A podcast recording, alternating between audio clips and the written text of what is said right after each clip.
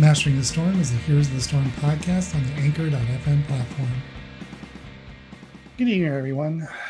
This this podcast is kind of a intro to the previous podcast we recorded earlier. Um, as you might have heard, there's been some news in the Here's the Storm front with regards to.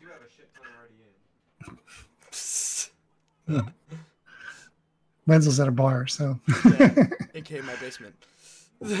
my brother's playing Red Dead right now, so yeah, we're, we're so making anyway, this work. Uh, this is not a regular scored, recorded times, so.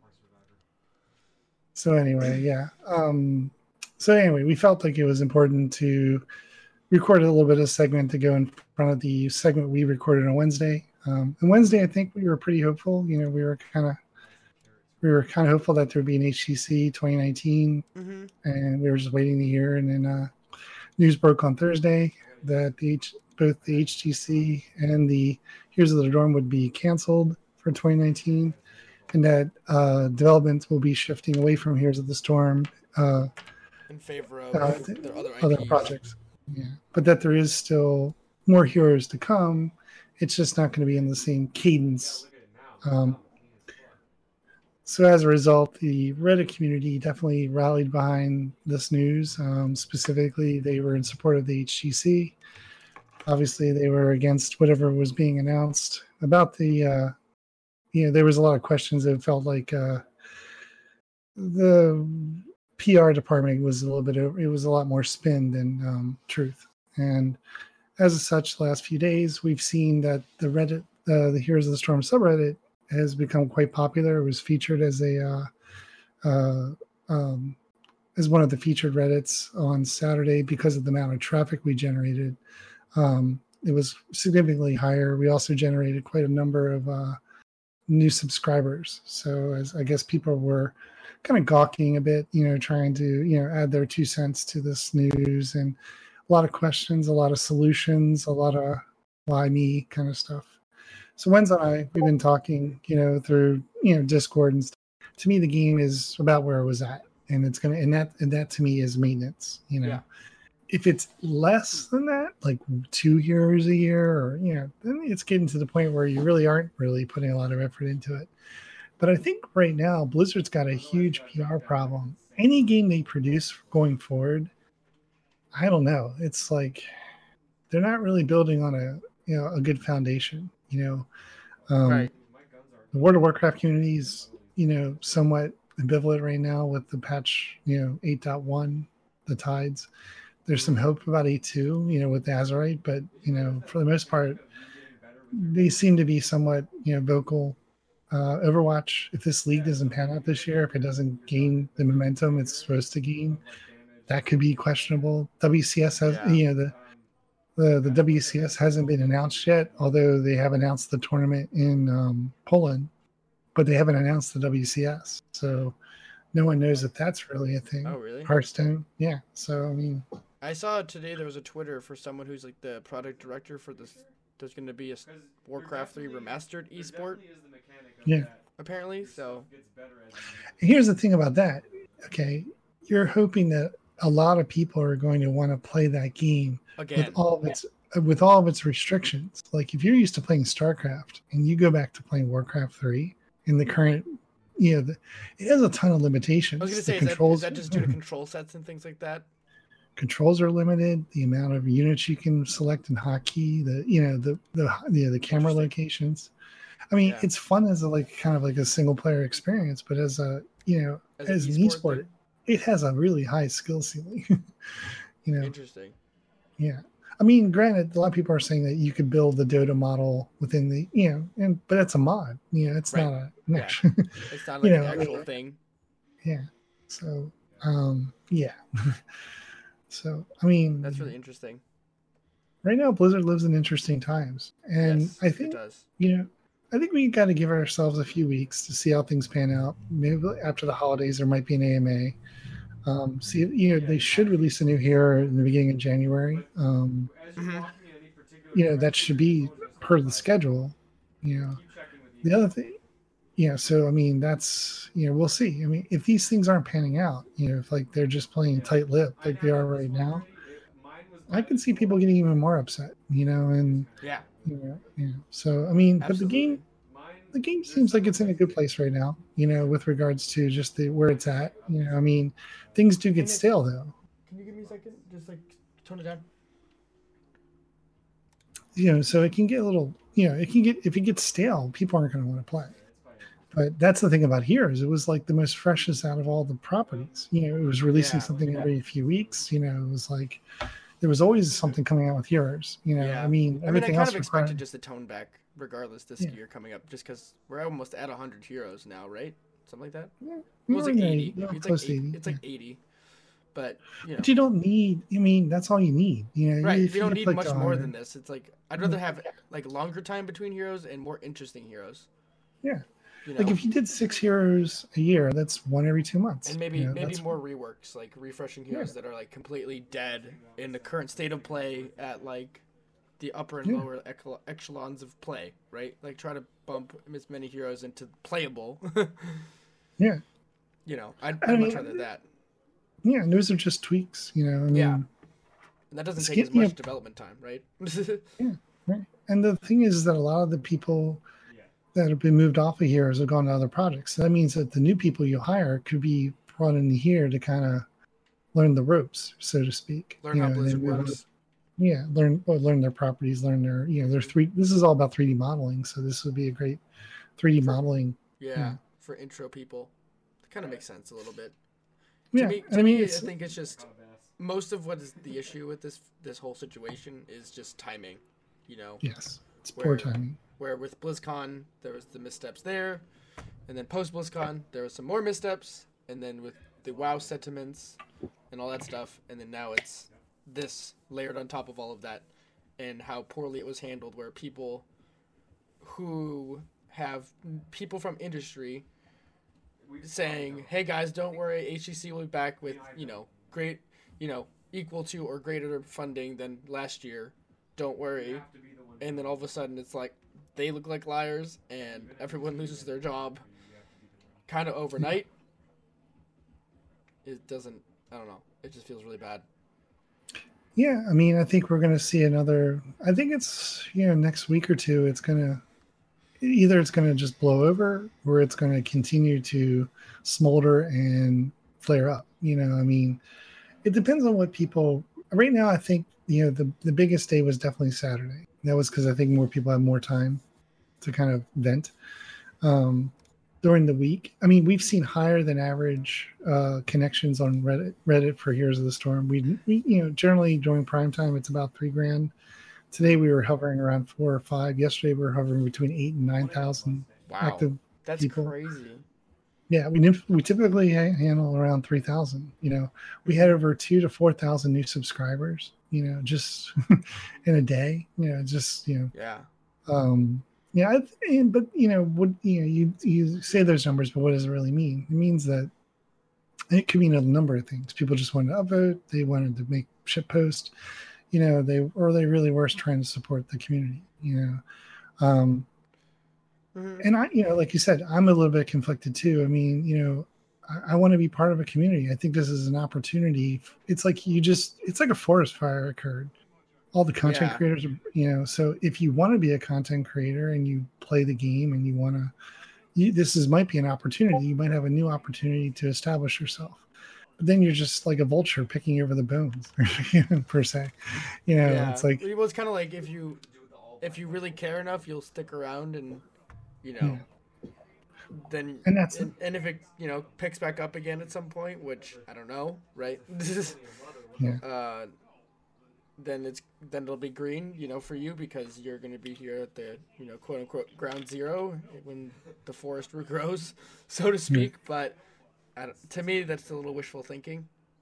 Um, Yeah, I mean, you assume that you could get views and people interested, you know, Right. and if if there's no interest and no views, and you know, League of Legends is overshadowing it, or Dota 2's Invitational, you know, right. these things will, you know, but the bottom line is this game now belongs to the community. Yeah. It's not. A, there's no person, so it's what the community makes of it. If the community, and it's what Blizzard gives to the community, and what I mean- tools they give to the community. You know, Out of all the other podcasts, I would say ours is the most grassroots because we tried to connect back to the just general player base as much as possible. Since, Yeah. well, that's what we are, right? yeah, we're players. We're you know, we're in the know on some things, and um, you know, and we're fans. You know, Yeah. And I'm still a fan of the game. You know, I mean, I'm a fan of the I'm game. just- I'm just not a fan of how Blizzard overall, like Blizzard executives, are handling this situation. Yeah. That's what I. That's what just d- d- does. It's like they don't understand the player sentiment behind it. Is Yeah. you know, what the game represents beyond just a dollar sign. Yeah. And for me, I know I'm not going to play League of Legends or Dota. Nope. You know, just I mean, as much as uh, I mean, I just I mean, if I'm going to play anything, it's not this. It's going to be StarCraft. Right. If it's not StarCraft, you know, I'm pretty much done. yeah, I'm an adult. I'm in my 50s. I don't need to. starting in my 50s, I don't necessarily need to play video games, but. I, I hope to play this game and I hope to play with hang out with you guys and you know right. I am going to ladder. I'm going to try to get better, and you know, we'll see where it comes. You know, it's like I said, the silvers, the golds, and the platinums haven't left. It's the masters, the grandmasters are the It's ones the that are probably echelon streamer types and content creators. Yeah. Um, and Palytime may be shifting gears himself as well. yeah. Well, like Kai Berry said, she you know the Heroes Hearth is still going to do their thing with all their Mhm. shows and stuff. So, but you're right, and there are still streamers like you know uh, Cali Girl and you know Yeah. I mean like I think it's like a four you know fan was streaming today, so it's like That's kind of cool that he's still. I can't see fan. Yeah, I can't see fan not streaming because to him it's like a, it's a gold mine right now. You know, for yeah, I mean, I guess 'cause, that's true. Where because he can just kind of jump on and everyone's gonna watch him, right? right? And they're going to pay him and they're going to sub and that kind of stuff. So, um, yeah, I, I think I the other part of this that upsets me the, a lot is the dead game sentiment, because I heard Yeah. that I've heard that forever. You know, since Mhm. I was started doing videos and things like like that, and um, it just leaves it like a really poor taste in my mouth. but really for me, it's like I'm not looking forward to any future Blizzard titles. You know, I mean, Nope. and I think that's that's really what's. I mean, before like you know when Overwatch was announced, I was like, all right, I'll give it a try. I don't like first-person shooters. yeah, And I played it and I was like, but I really like Heroes. It's like, you know, so Yeah. I mean, and you know, there there was that. So I mean, yeah, and like I can't imagine them bringing anything out that I'd be like, hmm, I gotta play that. Yeah. I mean, if there's a if it's a ba- you know uh, battle royale, there's already better ones. So it's like, I'm not gonna play a battle. I'm, I'm so done with battle royale games. I don't want to Yeah. play that. I mean, I like the building aspect of the battle royale. You know, the real, Yeah, yeah, the, yeah, but I, you mean. yeah, yeah. So I mean, so I don't know what you know my tastes are anymore. I guess You know, Right. I don't want to. I don't want to play Bejeweled. Like- you're like, you're like, I'm not that casual. Yeah. This, all so- right. I think that's enough rambling for this. Let's- well, let's talk about the show. I mean, Yeah. the show. yeah, I guess so, that's a good question. Yeah. So, you know, we were talking last week. We were kind of joking. We said, well, you know, maybe we will do like a video uh, cast where we kind of just pick two heroes and try to make them work. And then we were also talking about changing the format of the podcast to maybe be more like the what was it called? The heroes Like therapy couch, chair. Yeah, like a Yeah. couch chats Here's and talks. HTC heroes therapy couch. Yeah, it seems more appropriate to do that now than anything else. it just seems way more appropriate in general because there's no there's no point in mastering, right? there's nothing to master Right. anymore if there's no upper echelon. We're like Lucy and Peanuts, right? Where the psychologist is in five cents. So yeah, I mean, I don't know. I mean, We'll I'm, see. I'm, flex- I'm flexible. I mean, if Wednesday comes around, we want to record, we'll record. If we're not feeling it, we're not feeling it. Depends. Yeah, It really does depend on what goes on this week and what's yeah. the sentiments. I, I. I kind of want to let it simmer for a bit and see what Yeah. kind of shakes up and whether or not we'll have like a balance patch or something, or just more to go off of because we really don't got Yeah. much. Yeah, I mean, all we have to talk about this week is you know just What we're talking about right now. the implosion. And I don't think we really need to. I think that, like you said, maybe we just give it a little bit. Um, give it a few weeks. Let's give it a few weeks Yeah. to see if there's if there's a new hero released in the beginning of January. Then maybe we just pick it up from there, and we'll decide what we want to call the the, Yeah, the we can rename podcast. whatever Yeah. we want to do from there. It's sad. I mean, because I was kind of looking forward to it, but then yeah, it's the holidays. Maybe, yeah, but it's the holidays. Maybe we should just play games and have fun and not worry about trying to record something. Yeah, not especially if it's going to be negative. I don't think putting more negativity out there is worth it either. Yeah, yeah, cool. Well, that's all I got. Yep, that's all I got. So, enjoy the show, everyone. But we wanted to just throw this little bit in there to kind of encapsulate the in between, I guess. True. Mastering the Storm is a Heroes of the Storm podcast on the Anchor.fm platform. All right, all right, all right. Welcome, welcome, welcome, everyone, to Mastering the Storm, a Heroes of the Storm podcast. I'm one of your hosts, LDAP, and I'm joined by. Wenzeltron or Eric. I don't know. I'm, I'm not sure which way I should introduce myself anymore since I don't really use my handles much anymore. You done? Not as much. Uh. I mean the the uh, the YouTube channel is pretty much officially in hiatus for the last four months. Hmm. I don't know. Anyways, derailed that with a random thought. But how's it been going? It's been going good. You know, work's a little busy. Life's a little busy. Life is very busy right now. Yes. holidays are holidays are coming up. Playing a lot of heroes. You know, reading a lot of posts on Reddit. I think it's my part time job now, unofficially. But you are a Reddit mod. You've signed up for it. that is true. Some people don't think I'm a colleague of theirs, though. So you know that is I is don't true. Oh, I guess we should totally talk about this, because because we maybe. maybe I don't not, know. not in a bad way, but just like it happened as a thing. Because I still think I don't know. Podcasting is a thing. Like you don't need approval from people to be a, considered a podcaster, in my opinion. I don't do this for approval. I mean, I do That's this. to-. I do it as a community service. I mean, I like the Mm-hmm. game. I like. There's an opportunity. I think we've talked about this before. I mean, we're not League of Legends. We're not Dota. Mhm. We're a small little country bumpkin, six millions player community of a AAA title. you know, Right. so you know, it's like you know, for me, it's an honor to be Able to even considered in this.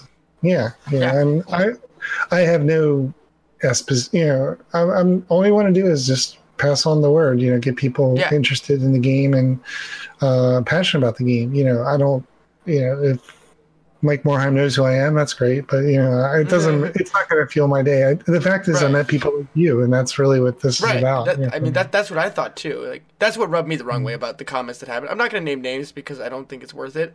Um, No. But I just thought like it's just a gaming community, and like regardless of whether or not someone views And you it- as, as a peer, is we all play this game, and we're all Yeah, coming but- at it from the same angle. Or at least that's what I thought. Yeah, and you know the one thing I'll say is we're focusing a little bit on the negative, but the the positive was there was a lot of people that said, "Yeah, no, this this guy's good people." Yeah, So, yeah. Kind of rallied around you, which I thought was cool. Because I, I, Yeah. you know, because I kind of just, you know, I know you now at this point, so I kind of was like, damn, that kind of sucks. Because I, I thought it was totally unwarranted the comments that were Yeah. made. and and I think it kind of goes into the whole, you know, what your mind is in, where your mind state is. Like, you know, my comment was, you know, hmm, I'm sad that I'm sad that this isn't, you know, that we're not there yet, you know, and right.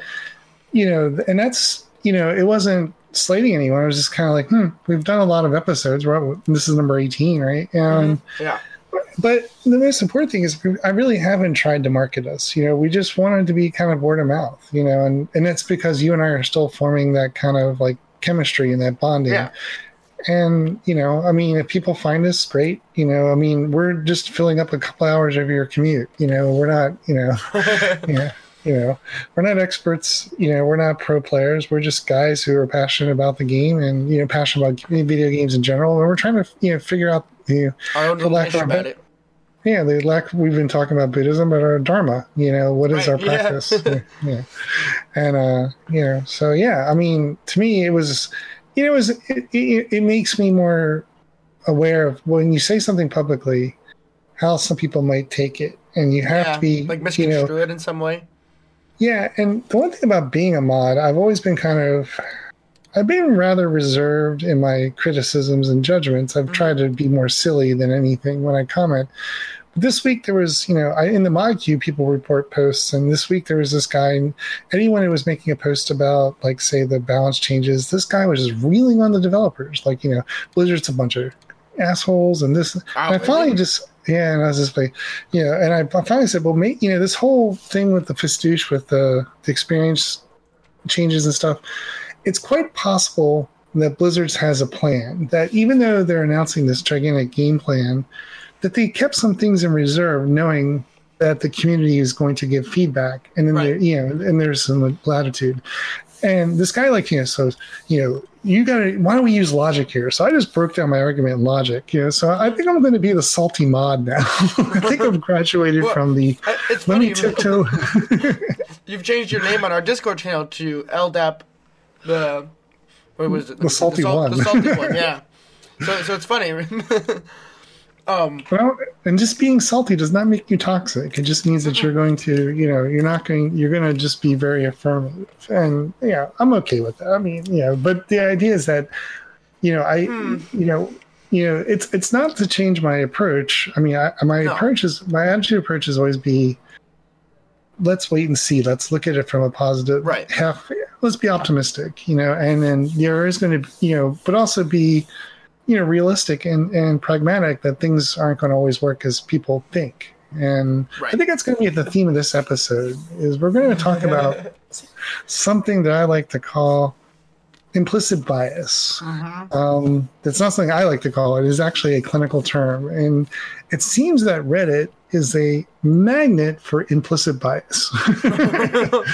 As Oh, well yes, as everything as well as everything we do in life because implicit bias is a form of kind of like psycho you know an unconscious bias towards or unconscious preference towards things we've experienced the or echo chamber, know. basically. yes the echo chamber the things that we think we know Yes. and um, I'm going to give you a little riddle, and I'm going to see how you pass this. Uh, how you, and not so much pass. There's no pass or fail, but how how quickly you might be able to um, use divergent thinking to change maybe a. Def- I want you to give me your default answer, like just say right out of the butt what you think, mm-hmm. okay, and then after that, then we can, you know, I mean, it's like you're going to have like 10, 10 seconds Yeah. to make, make the decision. And then like after that, then we can talk about rationalizing your decision.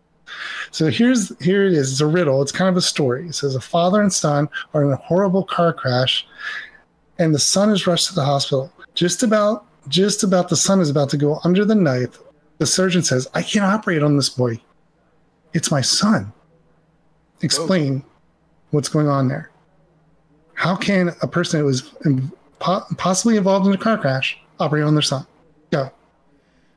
You got five, ten, Their, nine. their in their first thought is that they are uh, they're putting too much pressure on themselves because what if they mess up? Okay. So you're assuming that this the father is the one performing the operation. Yes. Ah, there's where the implicit bias comes in. The father was involved in the car crash. The son was involved in the car crash. Yeah, it's worded. Where's the mo- Where's the mother? Ah, that's And interesting. more importantly, can the mother be a surgeon? Absolutely. There you go. And that's where implicit bias runs in. We have it. We, it doesn't matter, dude. You know, it's Yeah. like Well, it's just- this isn't It's just a default frame of thinking, right? exactly. And you know, this happen. You know, this is the this is the didactic uh, lesson that people start off when they start talking about implicit bias. You know, this is like one of those attention getters you get. Right? Uh, Yeah. So I'm not I'm not trying to come off as the wise old one or No, the, it's the thing the professor does at the beginning of the class. Is like, here's what we're trying to talk about in this class, and then he asks everybody the question. Everyone gets, you know, slapped on the forehead because they make do the stupid answer, or at least Right. the least thoughtful answer, Right. because they don't, they've never been exposed to it, probably. So, what's been in the news this week in Reddit and Heroes of the Storm is the discussion of the the um, game. last two weeks, I would say. Yeah, the well, probably even a month. The gameplay changes that are being proposed by Blizzard, and Blizzard's are proposing these gameplay changes, and their rationale, based on what they've told everyone, is that there is a uh, there's two criticisms they they I guess they constantly get.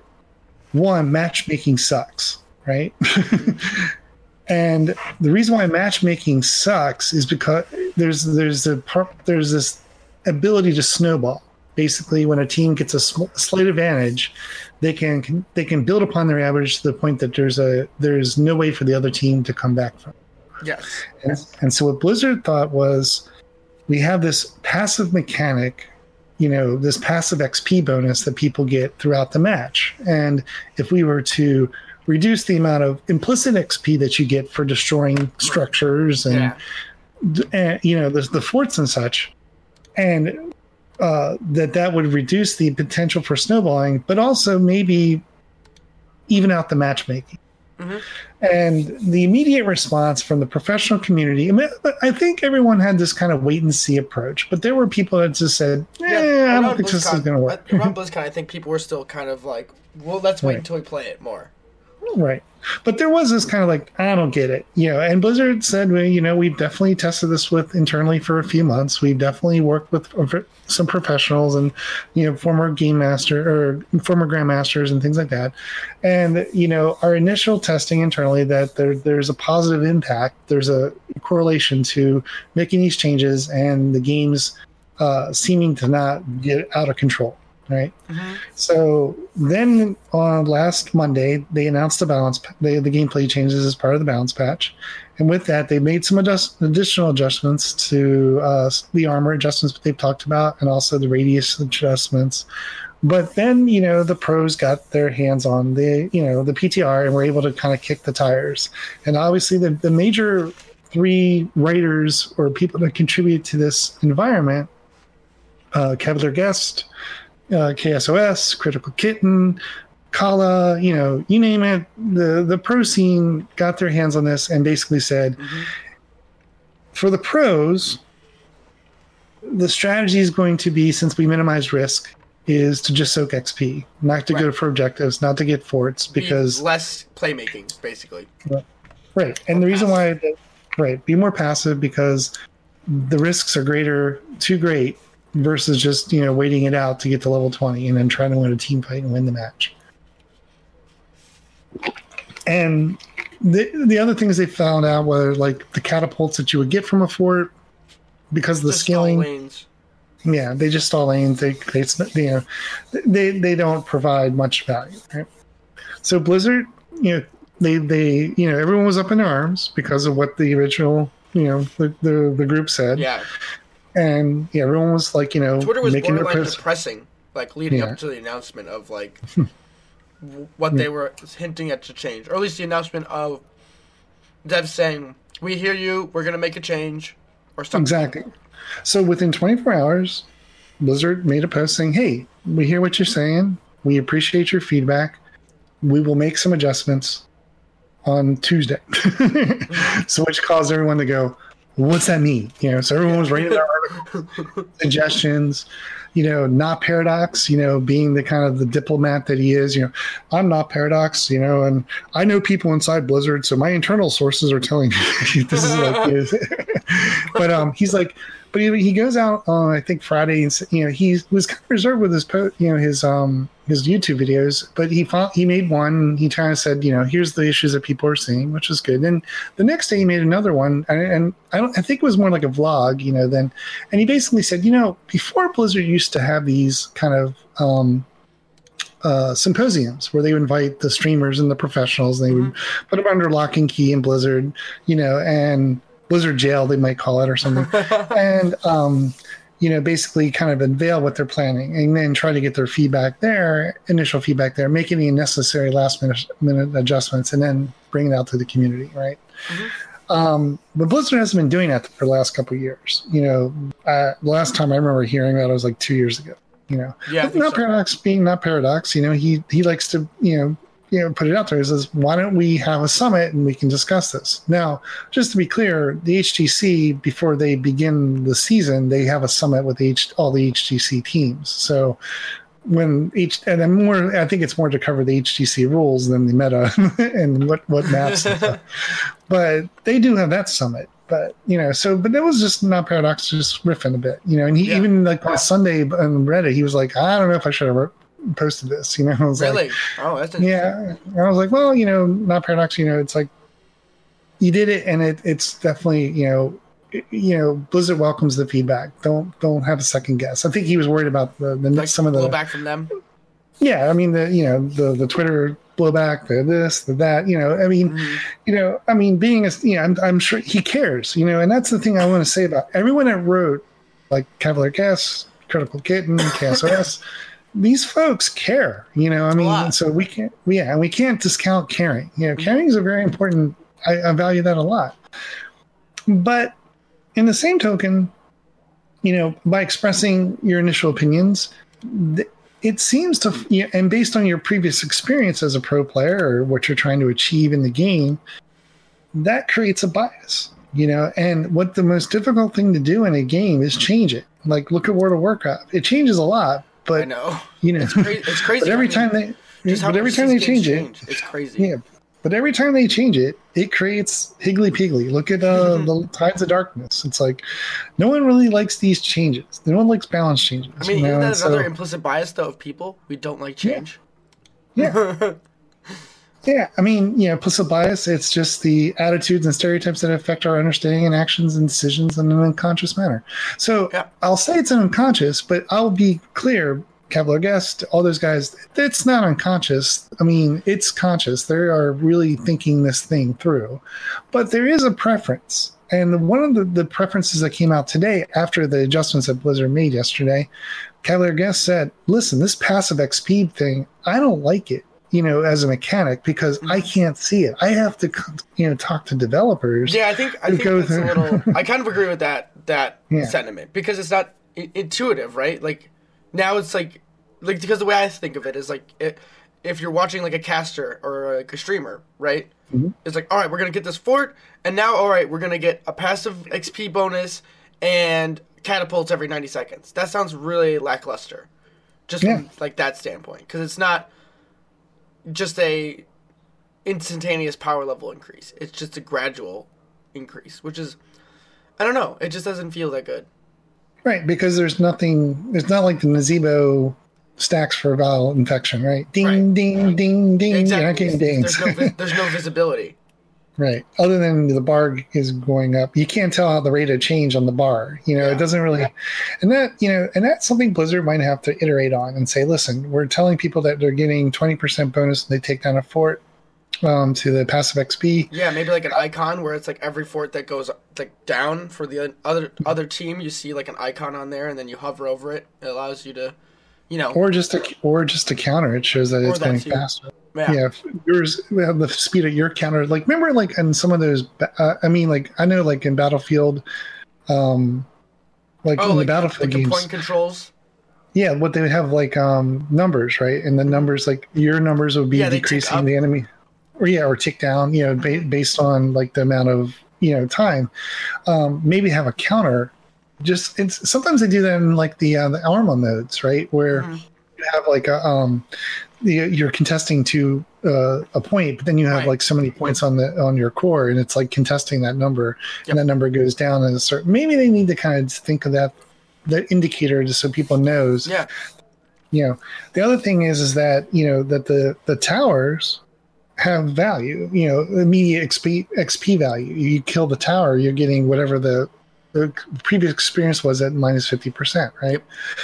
So we, the other day we you, you and i were doing uh, volskaya foundry and we had got the protector early. This is the match we lost but hmm we you know initially we got it and like we tried to take the fort on the middle level. Now to me when you play Volskaya, the, the standard practice should be rotating between top and mid you know because it's a short distance. You can get the uh, xp there and have someone soloing bottom at all times if you get the protector have someone split you know have someone you know uh, soak uh, the you know uh, at the bottom lane or wherever the other lane is the protector should be initially only trying to get the towers. If you can get the well, good. If not, just move down to the next towers. The towers are the most important because they give you the most XP bump. bump. And then, you know, maybe finish off a fort when you're rotating between lanes. Maybe you'll Yeah. be able to, you know, or get a kill or a gank, you know. But what happened was and previously in the previous patch, if you you know you tried to take the fort, you know it's like yeah. you would take the towers, you take the the well, you try to get some kills, and you take that you would take that fort as much as Well, you and could. it like was you know? really hard to take the fort for some reason. Like the protector, I think they had a lot of specialists mm-hmm. specifically against us, so that was part of it. Mm-hmm. But like, Yeah. it just felt like we just couldn't take a fort for some reason, and like No. the towers not giving experience or very little experience was pretty damaging in that early phase because you normally focus those. Mhm. Uh, Well, the thing you got to think about when you have that when you have that protector, you there's two things you want to avoid. You want to take down towers because that gives you media XP. You want to avoid kills against yourselves because that gives them XP. So they right? don't. I'm trying to see. The experience changes removes 1,250 from forts and keeps while cutting the keep. Uh, keep towers from 250 to 800 to 125 to 400. So they give very very little experience. But they give experience, you know, and Yeah. they give you opportunity. It's later just on. not noticeable. Yeah, I mean they open Yeah. up strategic opportunity then to destroy walls Exactly. and things like that. But I'm just the trying problem to is see. the problem is unless you know this you you know bottom line is you think well if, if it's bronze silver maybe gold and you haven't played in a while you're going to march it right into the fort there's Yep. no there's nothing telling you not to do that you know there's not saying Right. hey that's not the best strategy to do Unless Yeah. you do the extra legwork like we've done for right or just anyone yeah right so once again you know the HGC is optimizing min maxing the whole thing Mhm. they'd say that well we should just soak lanes you know and now if we decide to go for the protector what do we what's our what's our strategy for that? You know what is Yes. what do we try to achieve if we don't get it and what do we try to achieve if we do get it? Um so anyway um side soaking aside you know that was the other things are changing right? And you know so then it comes down to it's quantitatively it makes sense what blizzard did. The, the numbers are starting to make sense you know that the snowballing is not occurring. I mean we played that match. It went back and forth. It went to 30 minutes which you know typically when you lose like your three fourths and a keep you know uh Volskaya foundry is over. But no we kept you know we kept ourselves in it you know for another 20 20 minutes farmed a bunch of experience but didn't get our quest complete right.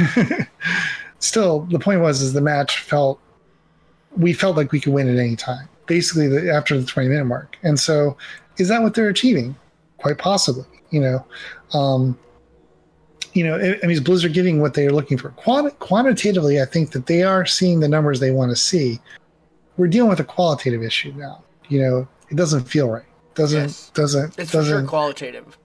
Right. And so that's the next part Blizzard's going to have to iterate on. So one of the discussions I got involved with in Reddit was this discussion of when Blizzard development de- makes decides to make something, do they just go with their initial gut and then let it ride and that's it? And my my my impression is they have a number of options that they're looking at, and they're just taking their time and iterating, you know, to kind of come up with you know the the the changes that the community can get behind both the both the pros and the amateurs you know and to me 99% of the HOTS players 99.9% of them in my opinion are amateurs. There's only one point like they're 0.01% that are professional in this game. Now that doesn't mean that the game should be catered towards you know just stupidity or n- non-engaging Yeah. but it means that the that the the min maxers, the top one percenters, who are playing this game as a career, their approach to the game is a lot different, and they are going to take advantage of any you know, or they're going to they're going to manipulate the game in order to win in their favor, which is Yeah. fine. You know. But what's good for the health of a video game? you know, is it the one percent or the lack of, or the majority of that, or is it the ninety nine percent? You know, who play the game and want to have a fun experience. You know, and my inter- my interpretation of that, it's the ninety nine percent, and the pros need to kind of adapt, but also provide feedback yeah. you know, to, yeah, and that's where I think that you know, from a number standpoint, it's looking good. I still think that um, the numbers on uh, dual lane maps, skin snowball. I mean, we played a couple matches where Yeah. they started, you know, where we snowballed it because if, if we, you just focus on soaking, you can kind of get a level advantage quite easily. yeah, And it will, and I think that's part of how we're playing the game right now too, because we're kind of playing these hyper aggressive pick comps Mhm. in general. Right. So it causes people to kind of panic at Mhm. the our goldish silver elo, where when we start forcing players out of their comfort zone, they tunnel vision hard. At least that's what Mhm. it feels like to me. Um, so Yeah, they don't know. They don't know how to like use their walls or their towers. They, Yeah. they don't know how to kind of protect themselves and focus their damage on yes. the objective. Well, any of this, I'm like, for instance, I've been playing like this weird tank offlaner thing that is like, uh, just like I'm just free soaking most of the game, you know, and they don't Mhm. even they don't even react to me, and right. you know that that's a huge glaring mistake on them, not on us, Mhm. obviously. Um, and it is kind of like backstepping from the to like just in general what these impressions feel like. Um, the the the addition of a catapult post fort going down is an interesting thing because we like in the first few games we played, um, when that fort goes down, it's not it, you know noticeable at the outset, but then once you like have another troop like another like um objective spawn on the map somewhere, and say you let your lane get you know you just kill it and you weren't thinking about the catapult, so you just left. Um, that catapult can still push all the way to like keep walls, and then if you continue to let it do that, you can have multiple catapults start piling up, and actually take out um, keeps and things like that, or keep towers. And that's actually, I think, why we won one of our games. We wound up trading out a keep for nothing because they just let catapults pile up because we had gotten a fort. Mhm. And and I think that is an overlooked bonus of this patch, where people who aren't as good as at the mic, or for lower level elo that has not learned how to micro or macro effectively, which is a lot of the player base, because we talk about the solo lane all the goddamn time, you know. Um, if you can't do that effectively, you're gonna start losing things, and you're gonna start throwing games because you lose those things. Right. And I mean, like, not Paradox and even Cavalier Guest, they'll say, here's another quick test. On Volskaya Foundry, there's there's the A, the B, and the C um, contest point. Yeah. What level do you think people should be at at the level when the protector is at level is at the C or the bottom part? What level should both teams be at? For what? For each objective? Right. So, well, not not objective A, not objective B, but by objective C, when that's 13, 16, usually. Okay, so you think it's thirteen sixty? Would you believe it's actually twenty? yes. For So C- if you were if you were soaking properly, if you're yeah, if you're soaking properly, Wow. you should you should be level twenty. So every match that you're not level twenty, um, and you're contesting the the C point, it's probably because you haven't been soaking enough or That's taking crazy. advantage of it. Yeah. So, and that's one of the things you know is just you don't know intu- intuitively. It's like playing poker, right?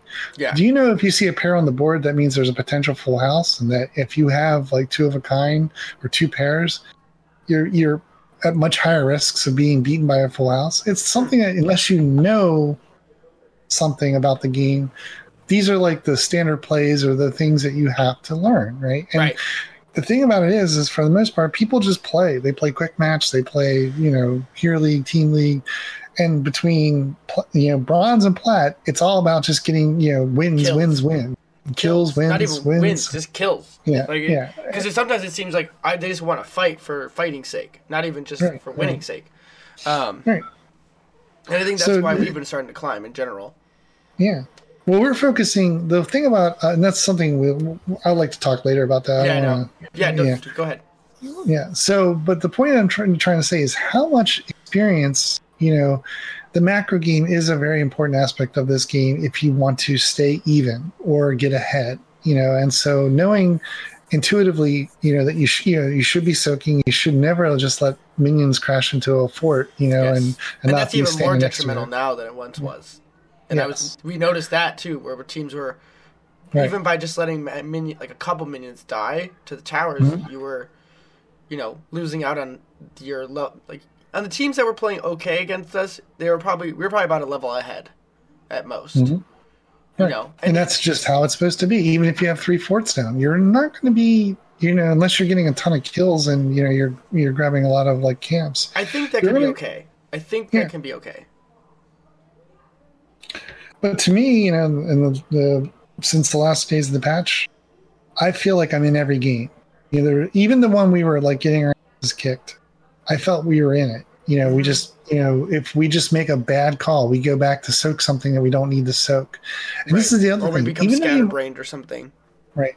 Even if you have catapults in a lane, you don't have to rush back. You should probably still do the objective. You know what I'm saying? Like, and and because the rate of unless it's like level 20, then the catapults are a lot more detrimental. But if it's below 16, I, I'd say you're okay just letting those catapults do their thing and, and go to the objective, do the objective, and then go clean it up, side soak it afterwards if you win the objective. Yeah. So, so I mean, um, but you know, with this, you know, like I said, so we're dealing with some bias, you know, some you know, some cognitive bias, uh, some in, implicit bias by the pro players. Their implicit bias is based on their experience and how they look at the game, how they play the game. Yeah. But they're just one percent. There's 99% of the community that's playing this game. I mean, they're like the I'm oh one percent, not even one percent, right? Right. Like the, I'm giving them one percent. I'm giving them one percent. I'm including the, all the master level players and all Okay, the grand, okay. grandmasters. And you know, we definitely value them. We they're, they're the ones we look, watch on Twitch. They're the ones we read their guide. Yeah. So they definitely. But you and I have been. We have a new hashtag. We have a new kind of motto. And that- and we've been kind of saying it a lot. It's make your own meta, right? And it's been As much- working. It's been working too. make your own hashtag make your own meta you know the bottom line is you know it's great that these influences are out there but maybe there's no future for the hgc maybe we're just going to have to play the game the way we want to play it you know, You know? Yeah, with with your own And- team, right? I mean, you've Right. definitely seen that too before, though. Like teams have made their identity on playing the game their way. ADRD from Hmm? Team Zealots and Method and stuff like that. He was called the mad scientist for a reason. yeah and so like i said you know learning the imp- the impact of the hidden mechanic is important and learning how to take advantage of that but also picking your heroes. You want to pick the teams you want to comp the best you can working with each other. Hmm make your own meta. Make your heroes work. It sounds like today murky is just as viable today now than he was in the previous patch in the previous patch you pick a murky you might lose because the guy you couldn't soak enough Yeah. or he was soaking and you weren't getting you know team fights. To me today it sounds like every hero is somewhat viable. Now you know and If you put You it in the right place, yes, absolutely. Right. And that's the thing. Maybe we're going to have to just stop relying on the pros and their their hero pool of maybe 30 out of the 80 heroes. And you know, maybe like, you know, how many heroes do you know? How many pro players do you know play Zarya a lot? None. Maybe there was a little bit back in the Ariel meta back in the day. Right. And wouldn't you say you had a co- yeah, bias against Arya before you? I mean, not yeah, Ar, uh, Zarya before I playing sure with did. Yeah, Before, and then what before we started talking about it, like I was like, "This is the silliest thing ever." and then what happened? What happened? We decided that we were gonna try and make it work, and we've made it work since then. yeah, like, I made it work. it's almost like just believing in it, you know, yeah, and yeah. just kind of saying, "Okay, what have we been trying to do along the same lines?" And to give context to that, we've been Mm-hmm. playing with this really interesting, on the surface, double mage comp. Um, Mm-hmm. So it, it, it starts out with Orphea, because we have a one trick Orphea, like we mentioned in a couple episodes and stuff. And then the second part piece of the puzzle started out as a Stukov because of the Not Paradox video of Spine Launcher, because that basically gives us a really good. Um, early early damage spike ability yeah, to because take we're always down. getting slows, and then we usually, or we had been pairing that with an Arthas. And then Eldap here had the idea that he's like, I've been playing Zarya, and I think this can work. I'm like, maybe it can. And so he talked about the build, talked about the idea, and the idea is basically that Zarya can enable um, Orphea as a as like a hyper carry, like an old school hyper carry because of the shields, and since she's more mobile than any other not mage. just her, but not just her. KT. Right. right yeah so the other part of this too is that we have had kt and then and then the the, the one of the ra- major bonuses of this thing is it sets up a wombo combo for both orphea and kel'thuzad. And on top of that we've kind of pulled out a new one and we've kind of went full na on it. Um and we've, we've we pulled out a Xul. Exactly. and and the Xul pick is kind of what makes this this whole comp come alive in some way because we're locking things down. we're Yeah, we're well, beating things up. Well, it's like the weird thing is like Xul, like I can just drop my bone prison, and there's just so much follow up from everybody involved that Mm-hmm. I forget about it. Like I don't even need to go deep anymore because you guys are like, oh, there's my target. You know, it's just a Yep. major telegraph of like that's where I need to land all of my delayed skill shots. It's gonna be a good day for me, right? It's like having Yeah. another glacial spike built into your team, right. and it's just And then crazy. and then like and then what happens is sometimes things get banned, right? So then we're saying, Mm-hmm. okay, well, what's the alternative to Orphea? Yeah. Maiev? May- yeah, maybe Maiev. Yeah. Um, what happens if you lose your KT? Mm, Chromie? you know. Chromie could work. What happens if what happens if you lose Zarya? Hmm, Gazlowe?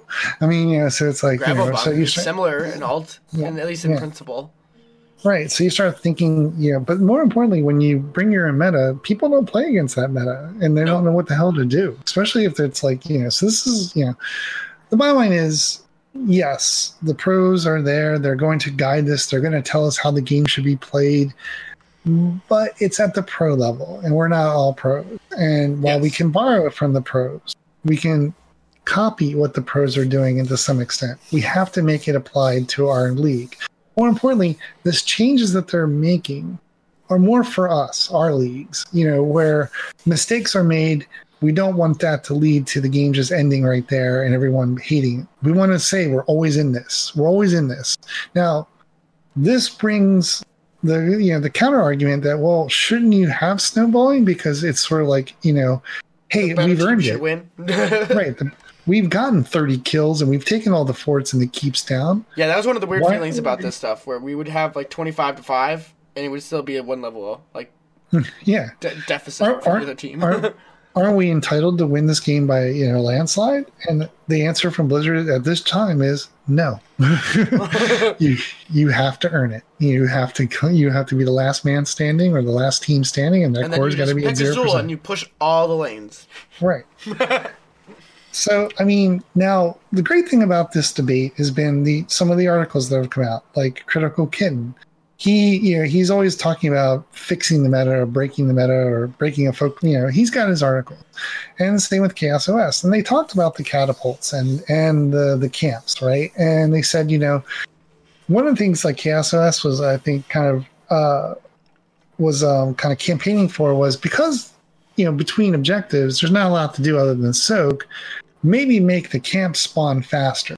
You know what I'm saying? Like, so there's constant struggle. You're, you're constantly have something to do between the objectives, and since the ca- and since the camps do provide some level of experience, that's another way to add some experience back into the game to give your you know. So a team that makes sure they take some junglers, they might have a competitive advantage. That eh, Yep. sounds good to me. You know, uh, you know, uh, changing the damage, you know, the the scaling of the the catapults so that you know there's not that uh, freezing of a lane that occurs. All right, sounds good, you know. But these are things that Blizzard can implement later, you know, in the patch cycles, right? Before, and the thing I wanted to check and I didn't check um, in the game was, are we in season five or season one of 2019? Because someone today said that the season is actually season five, and I didn't. I, for Oh, some weird. reason, so is this gonna be a sword season then? No, no, like it's it's not as well. It's not that it's a short season, but that season one hasn't begun yet, or 2019 season has. Begun. So I got to check this out because I, you know, I just kind of like I just assumed that this was season one of 2019, but yeah, yeah, I was. I would have thought. Yeah, so I'm firing up the client right now, but uh, um, it always takes too long. Uh, ranked, so ranked. It says season five, so we're in season five. So there's the fifth season. All right, cool. All right, so now that's been settled. so we're not in the 2019 season yet. So a lot of what Blizzard said was things were going in the 2019 season. That doesn't begin until I think March, the first week in March or second week in March. So, so Interesting. interesting. Yeah. So we're getting, you know, this is the pre, this is like the kind of the the precursor to season one of 2019. So I feel that we got a number of iterations to that are going to occur between now and season one. You know, Yeah. with you know, and uh, you know, I think that the you know, there's going to be some adjustments to the catapults. There's probably going to be some adjustments to the towers. There's going to we're still probably seeing about three. We're look probably looking at two, four, probably six balance patches you know. Well, plus these all have rippling changes in how everything is played, right? Yeah. Like we were saying, Yeah. like these pros now. everyone has to go back and reevaluate the hero roster, Yeah. right? The idea of create your own meta. The, Yeah. the entire thing is up in the air now. Yes. What was once good and top tier is no longer the case with how big these changes are. Exactly. And that's something to look forward to. You know, I mean, the game has changed, and it's changed to the benefit of everyone who you know want, who commits to playing the game and playing at least trying to soak and trying To to, learn, win team period. fights. Yeah. I think the biggest, yeah. um, I think just the biggest thing about all this though is like with the role changes upcoming, and how they've just Mhm. reworked many of the, um, specialists themselves, really, really shows kind of the direction they want to go, with those, uh, specialist type heroes, right? Except for Abathur currently. Uh, Abathur and the Vikings are kind of the two outliers.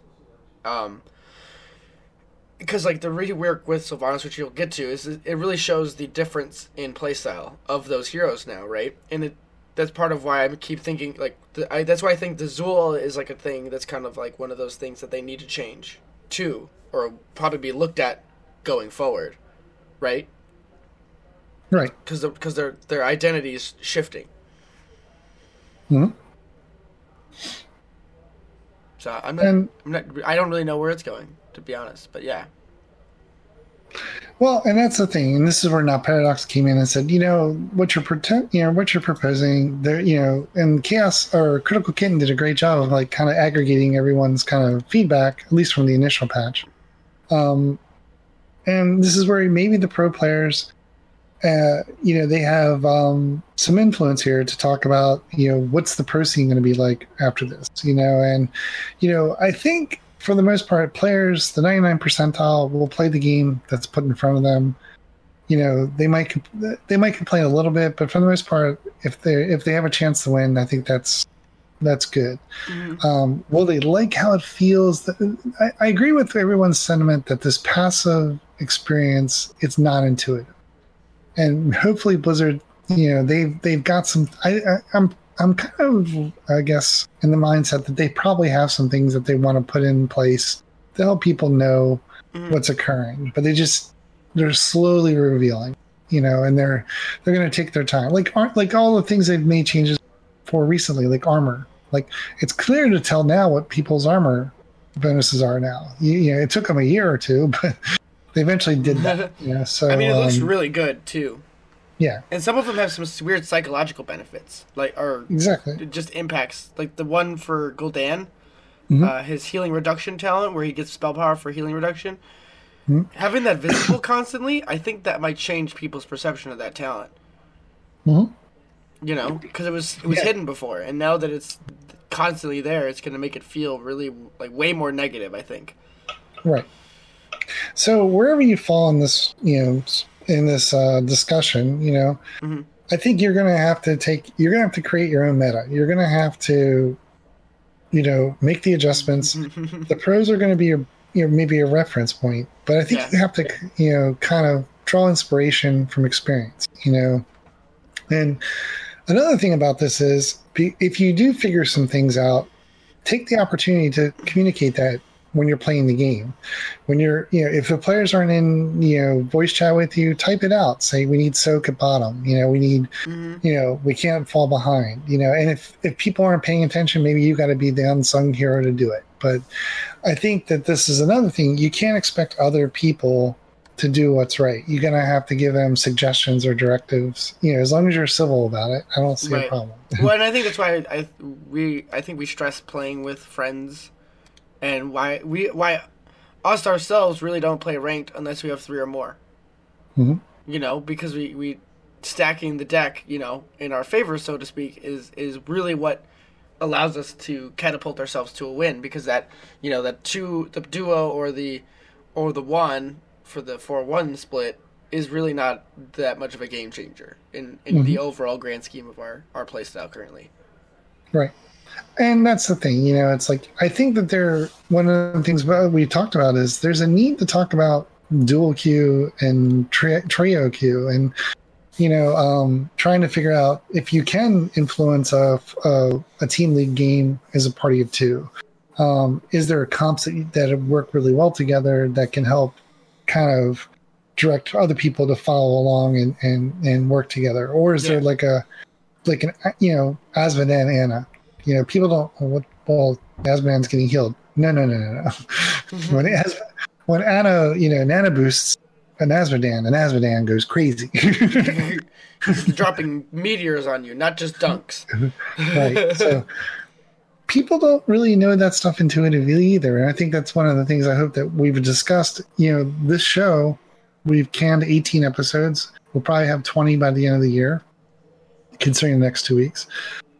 Um, maybe the show needs to change. And we talked about maybe adding like a video, a video concept of it or a vlog part of it, and then maybe having a podcast. And so we, we've talked about this, and you know, maybe it's still in the iterative stage stages, but maybe we have more of a we do a more um, kind of like a rundown an hour or two on Twitch, you know, where we record something and then we will leave it up the vlog up there, the, you know, the you know for the entire for people to download, but it also will publish some of the content onto YouTube for small digestible bites.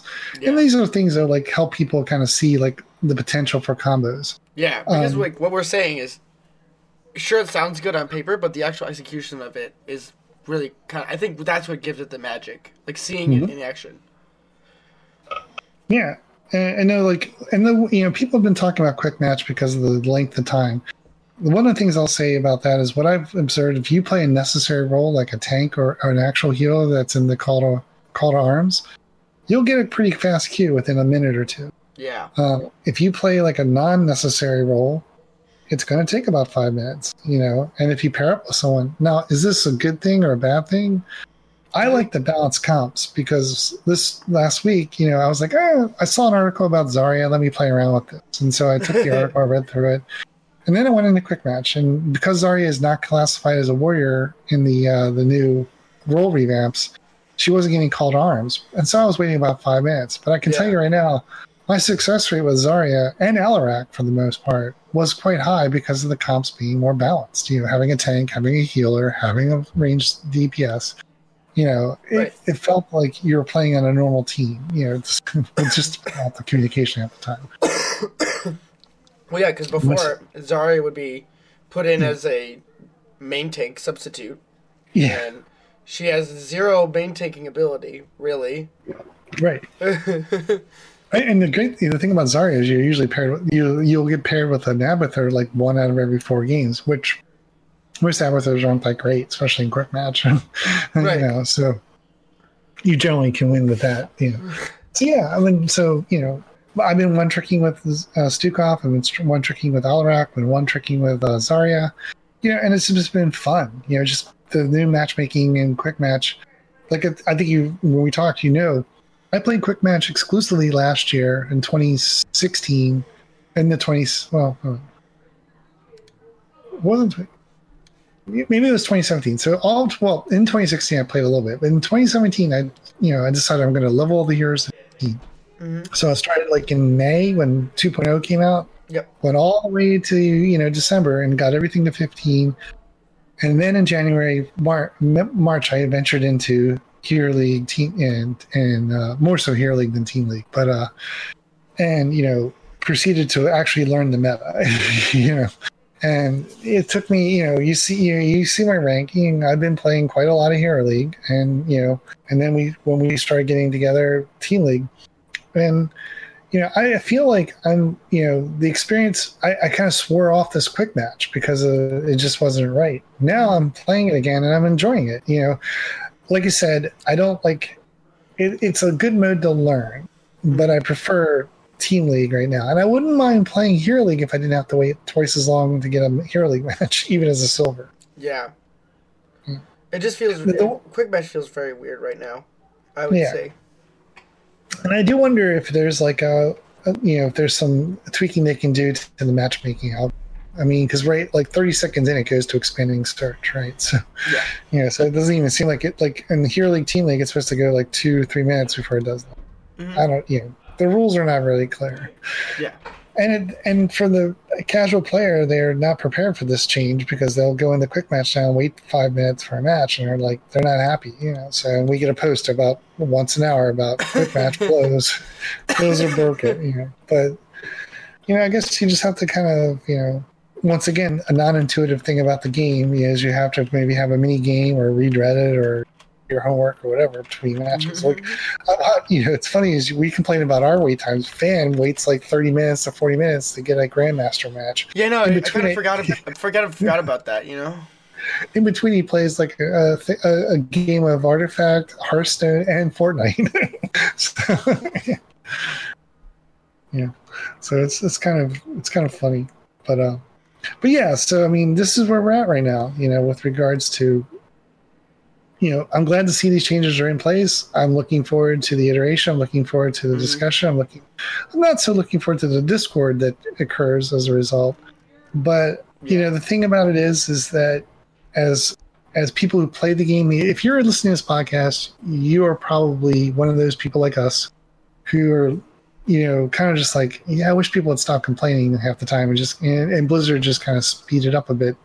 But the reality is, that they got a few months to do this, and you know, we're you know, good things come to those waiting. Yeah. Well, and they just need real time data, right? I mean, like yes, from just play the game. just from their perspective, I think I forget what it was, but it's like from all of their playtesting on any new hero, the community is able to eclipse that within like the first few hours of a release. Mhm. So that just kind of shows you just like, you know, the difference, right? Yeah. Because you just got to get in there and play games because then they can start collecting data because they definitely have a lot more knobs or at least buckets of which they're collecting data than we're privy to just because they're the ones that created the game. Mhm. So you kind of just have to take it on faith that they're paying attention, you know? Yeah. And that's the thing is some people have just lost their faith in Blizzard for whatever reason. There's been so much negativity about Blizzard Activision lately. They've been seeing Yeah. lots of stock price pictures and things like that. Mhm. Um, And once again, there's people with their bias towards uh, Blizzard. They they blame BlizzCon. They blame Diablo. But a lot of the there's environmental factors that are in play here too. The market's correcting itself. You Yeah. know, I mean, it depends. Like if you're an investor, the, to not right now is a great time to buy Blizzard stock. It's so deval- it's so undervalued right now. You know, And- but and and you say, well, you know, they might never turn it around. I don't know. I mean, it's like you know, you don't bet on the house or don't bet against the house. The house always mm-hmm. wins, right? So Blizzard's got you know they got brands. They got psychologically people are psychologically attached to the World of Warcraft characters in the story, even if they Yeah. are complaining about it. But yet there is a market correction. There is a dip. People are the facade of World of Warcraft and Hearthstone are starting to wear thin. But yet, you know, artifact releases and you think it's going to topple Hearthstone, but they made some misplays in. Hearthstone. Yeah, and Hearthstone. Yeah, it's the, the the biggest competitor I think right now to uh, Hearthstone is probably the Magic the Gathering arena. You know, Yeah. and only, only because it's been out longer. You know, the the Magic the Gathering part of it. right, yeah. Yeah. But you know, then you say, okay, well, we're comparing Hearthstone, which is easy to play, kind of a you know, kind of one of those, Yeah, beginner Yeah. version of. yeah, versus the advanced. You got to read the entire card text of Magic the Gathering kind of approach. You know, so I mean, you're, it's like shooting a bullet and throwing one. You know, you, you it's much easier to throw bullets sometimes than it is to shoot them. You know, so it's like, you know, you don't have to have a gun. You just throw the bullets. So, um, yeah. Um, so you know, like I said, yeah, I don't have any like delusions that um, Here's the Storm is going to eclipse eclipse any of these other you know major things. And these gameplay changes aren't necessarily going to you know have people flock to the game, but the skins and and the the hype around the the tournaments, the majors, are the, are things that can hype people and getting I people say the interested. events, these like in-game Yeah. events, they Yeah. always go next level with these things. Yeah. As a dev team. Yeah. Like it just feels really cool. This this version of the Winter Veil this time around is way cooler than Yeah. any other one. Yeah, and it's sad because you know Blizzard doesn't really advertise here as the. You know, I mean, you don't go to the World of Warcraft, you know, uh, Twitch channel and see a bunch of hot advertisements for HOTS. You know, Yeah, you see, see like, of Overwatch. Or You probably see see a lot of hey, come see the toy, come see the toy box or whatever. Yeah, you'll see a lot of like Overwatch, but you know, yeah, and that's where the podcasters, the Reddit community, and you know, we need to kind of that's where we come in to kind of generate that excitement. If we're constantly backbiting and talking shit, you know, on the forums, Mhm. people are going to say, well, maybe you know, there's always a post at least once a day saying. Is this a dead game? Should I get involved? You know, so it's like, it's such an annoying it- sentiment to me. yeah. But the thing about it is, is I don't know how to answer. You know, other than to say I enjoy it and Yes. I've learned to enjoy it. You know, I didn't like MOBAs before. You know, now Yeah. I feel like I play a MOBA that has an identity that I'm, you know, that I'm emotionally connected to to some degree. Yeah. So, and I don't have any desire to play World of War. It's like it's totally foreign to me. Hearthstone, I was, you know, basically it was like, like two years ago, like when I was in my ma- my master's program. You know, I was I I stopped playing World of Warcraft and I, I needed something to play. HOTS was a little bit too you know too involved for me, so I started playing Hearthstone. Played it a lot. Yeah. You know, I liked it, you know, but I didn't like to pay for everything. I didn't like the Right. pay model. It seems kind of grindy, just kind of. Yeah. Yeah. But then, you know, got back into HOTS, you know, Mhm. and, and StarCraft. So, you know, these appeal to me. And I know this about myself. Right. Well, I think that's part of it. Like nowadays, in general, Yeah. you should play the games that are that resonate with you for whatever reason. I don't think Right. you need to necessarily have a really articulate why. Um, it can literally just come down to you enjoy playing it with your friends. Um, Mhm. I don't think if if we didn't have a solid enough crew that we do have right now, and it's never been as solid as it has been, I don't think I'd be as into the game. It probably would have petered out a while ago had it not been the way it is now with the the revamp of Team League and just having friends who are adaptable and we kind of have our own thing going on. Yeah. And that's a good, and that's a good point too, is, you know, if they would put more social features in the game, better party finders and things like that, I think, you know, people would, you know, not care as much, you know, Yeah. about this. Well, I think too though is like I said before with the the creating your own meta thing that can only go so far, right? Because it only works because we're all in on it, like as a as a group. Mhm. Um, where we tried to do that double mage thing before it, and we had we were a three and a two, and we tried to do it. You know, I was tank, and we had the Orphea Kel'Tha- Kel'Thuzad, and there's people that they couldn't wrap their brain around it. They said, "Nope, don't do double mage. Double mage is bad. Period." You know, Mhm. it's a double mage. It can't work.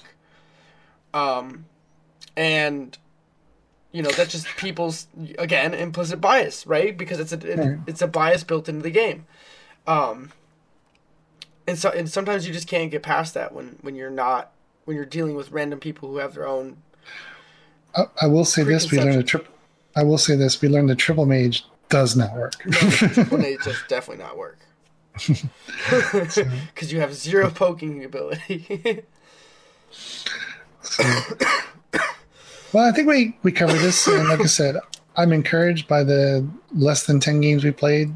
You know, like I said, I, what I've six. experienced. I think we lost one, or at least Yeah, five, or five and one, or something, or four and one. But also, yeah, I'm counting some of the quick matches I played too. Yeah. Uh, um, so yeah, I mean, I, I'm kind of encouraged um, by what I see. Oh, the, the know, other thing I want to mention too is that the Towers of Doom map is the old style of Yeah. the game still. So what that means is this this change isn't in a vacuum per se. Right. Um, we we still have Towers of Doom existing on the old format, so Blizzard can use that as a template of sort.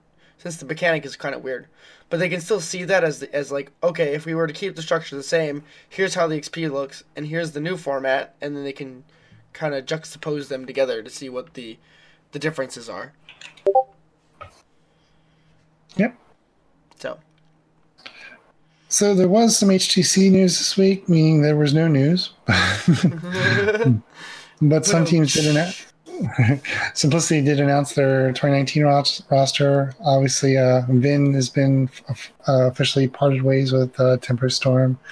Um, Hmm. uh, and you know the Kala, you know he did kind of reach out and told everyone, "Hey, I got it on good authority that BlizzCon 20 or the HGC 2019 uh, and BlizzCon will return in 2019, and uh, they're going to get some they're going to probably get improved funding you know so you know he, he, he but he said that it's probably not going to start until sometime in late february you know so take that for what it's worth.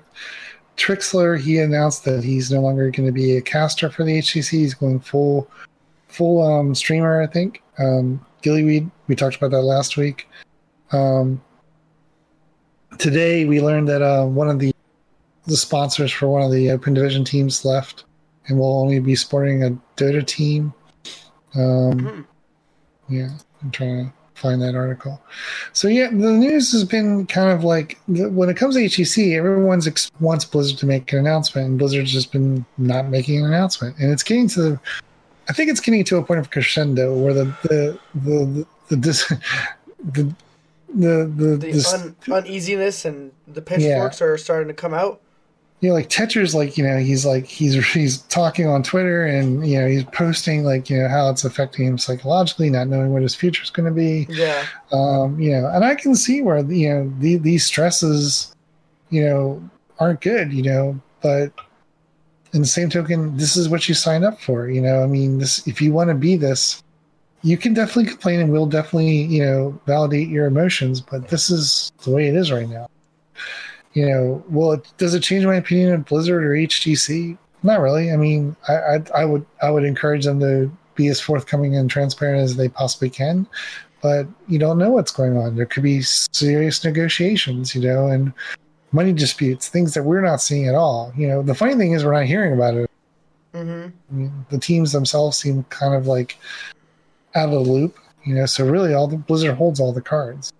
So as a point of reference, I think uh, the week of Christmas last year is when they announced the HGC 2018.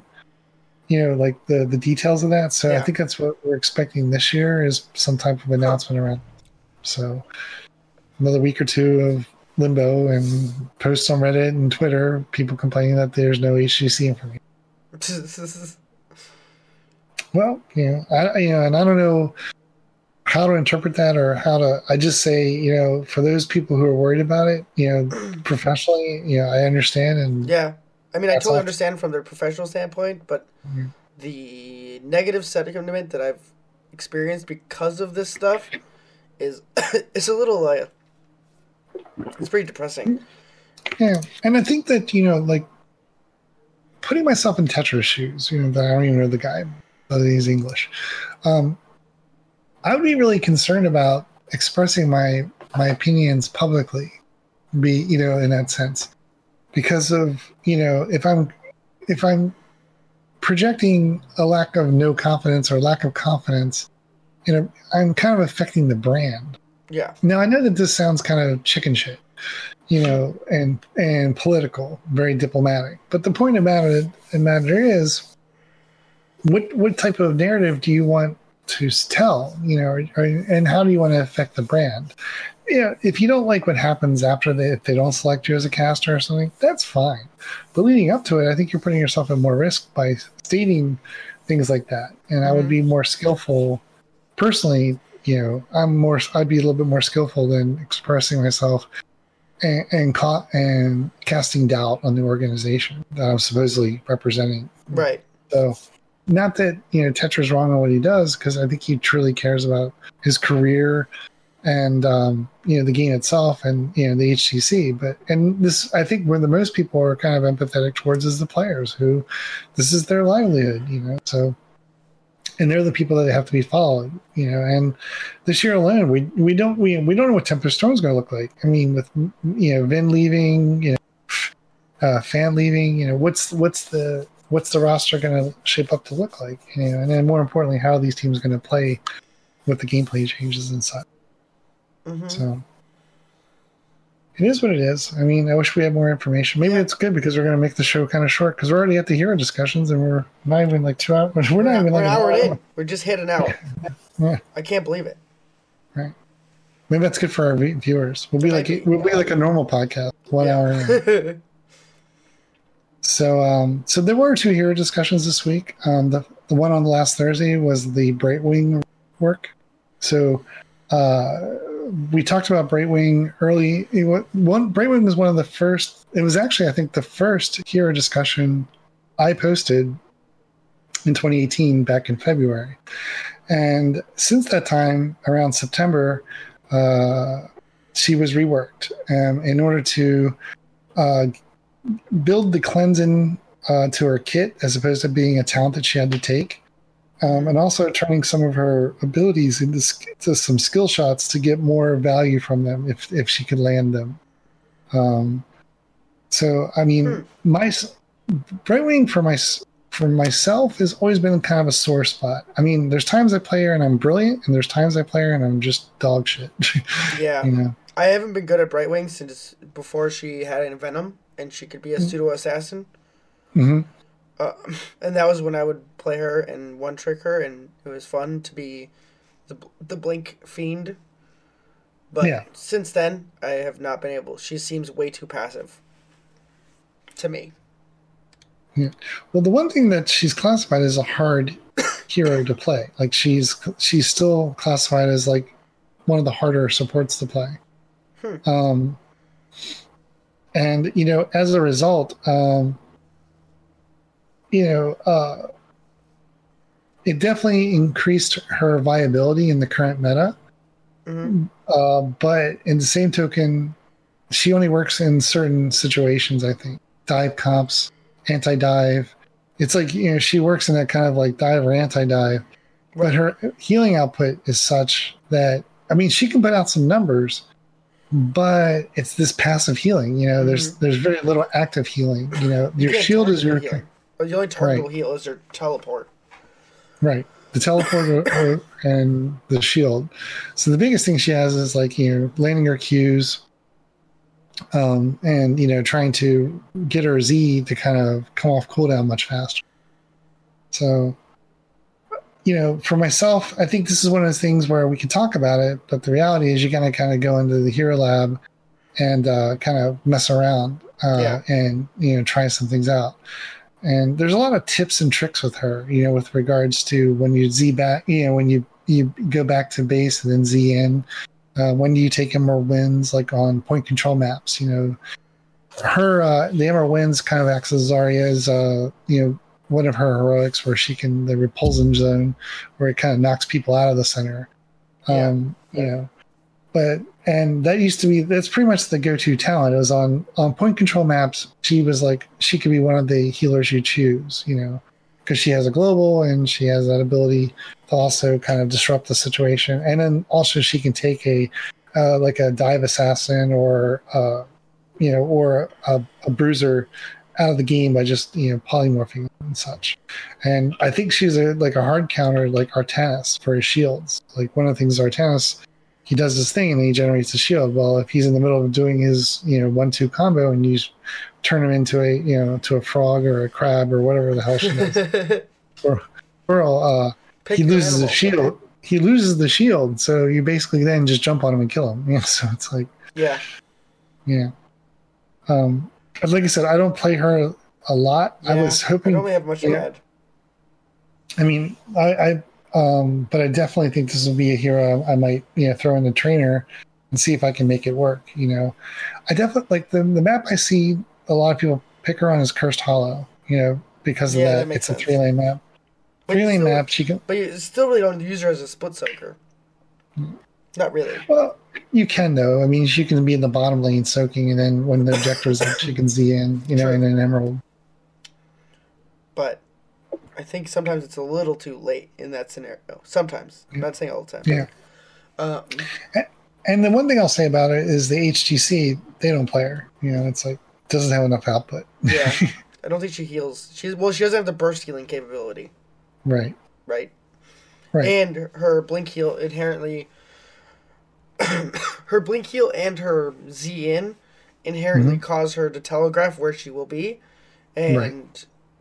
pro players can read those plays much easier than anyone else.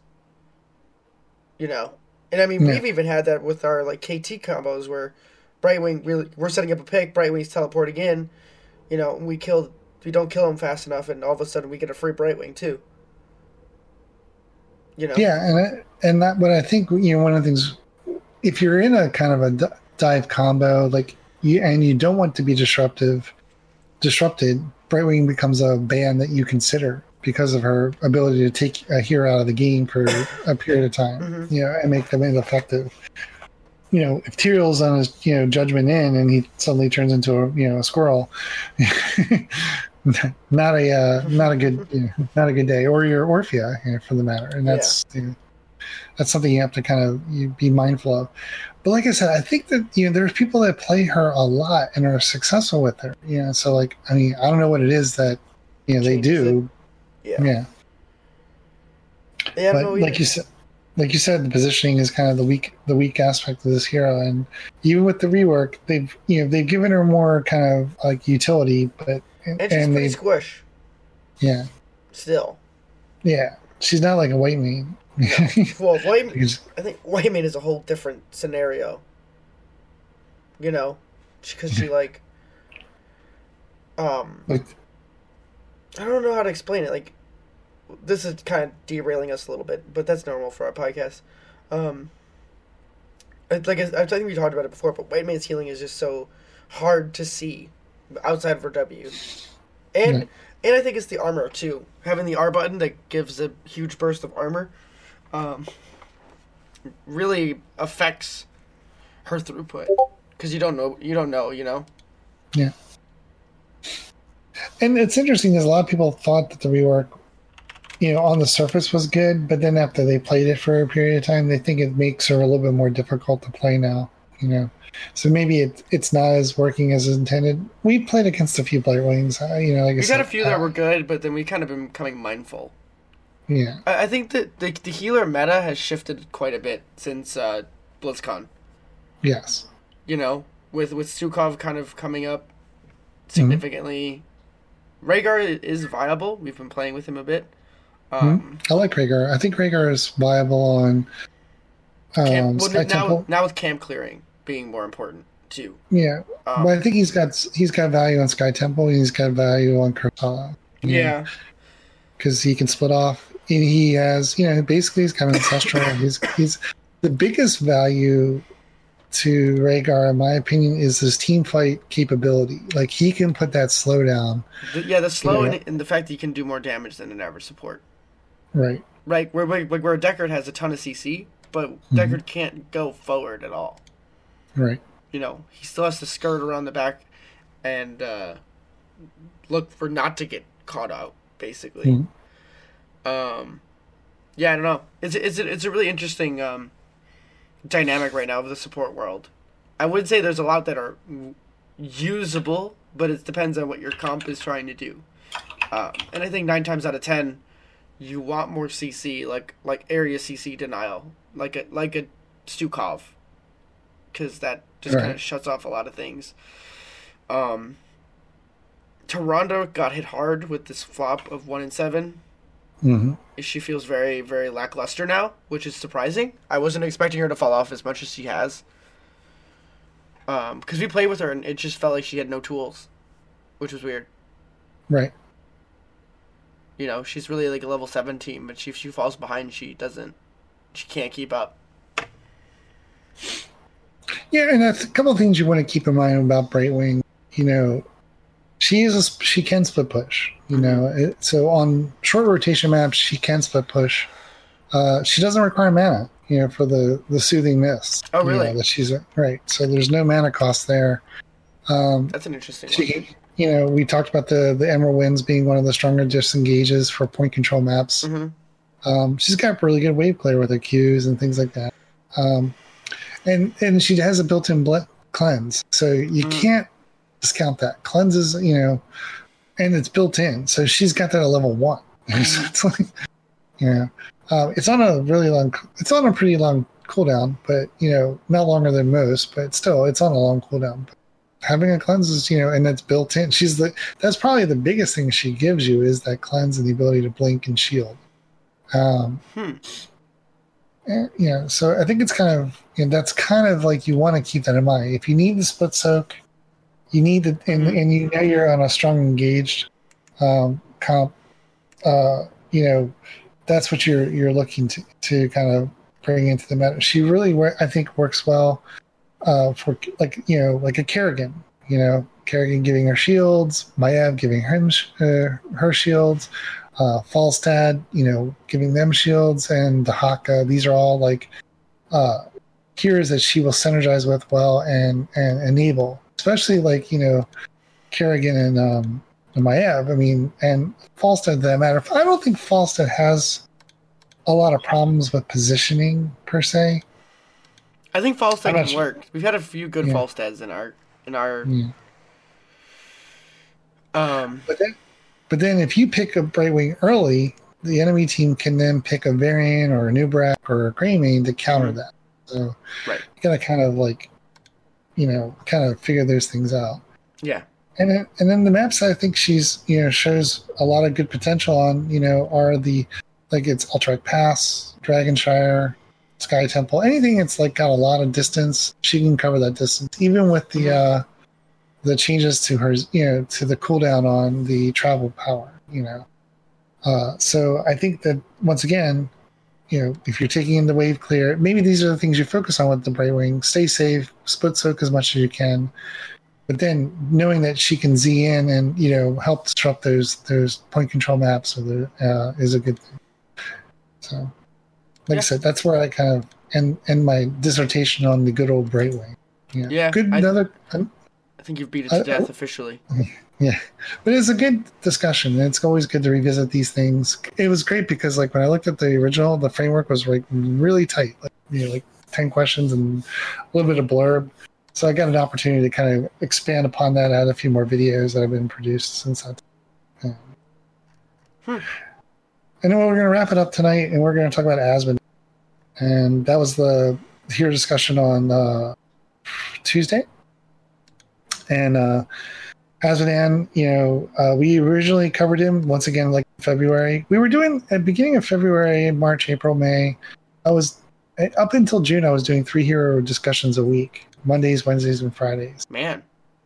And you know, I didn't mind doing it that much, but then I thought to myself, well, we're going to run out of heroes real soon. Especially like, so I said, well, why don't we just go to a do, you know, twice a week kind of thing, and on Tuesdays and Thursdays, and that worked pretty well because sometimes on Fridays it was the HGC weekend, so the the hero discussion would get bumped or something like that. Yeah. So we wouldn't get a lot of traction, so people wouldn't participate. And typically, on on average, we get about fifty upvotes and about I don't know forty to sixty comments per uh, hero discussion.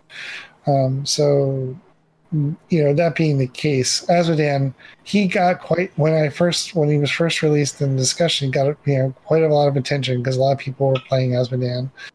And then with the rework, you know, it's obvious that he's still a bit overtuned, and uh, you know, I don't know. Yeah. You did it. It was funny because like you know, I went through and looked at people who did videos, and there was this guy named Wenzeltron who produced the Lord of the Dunk build. So I mean, you know, you've kind of played him, and you know, Yeah. I don't, I don't, I haven't played him as much. I had a friend of mine who loved to play him, called My- him Fat Chromie. So my brother played him a, a whole bunch before he got his rework.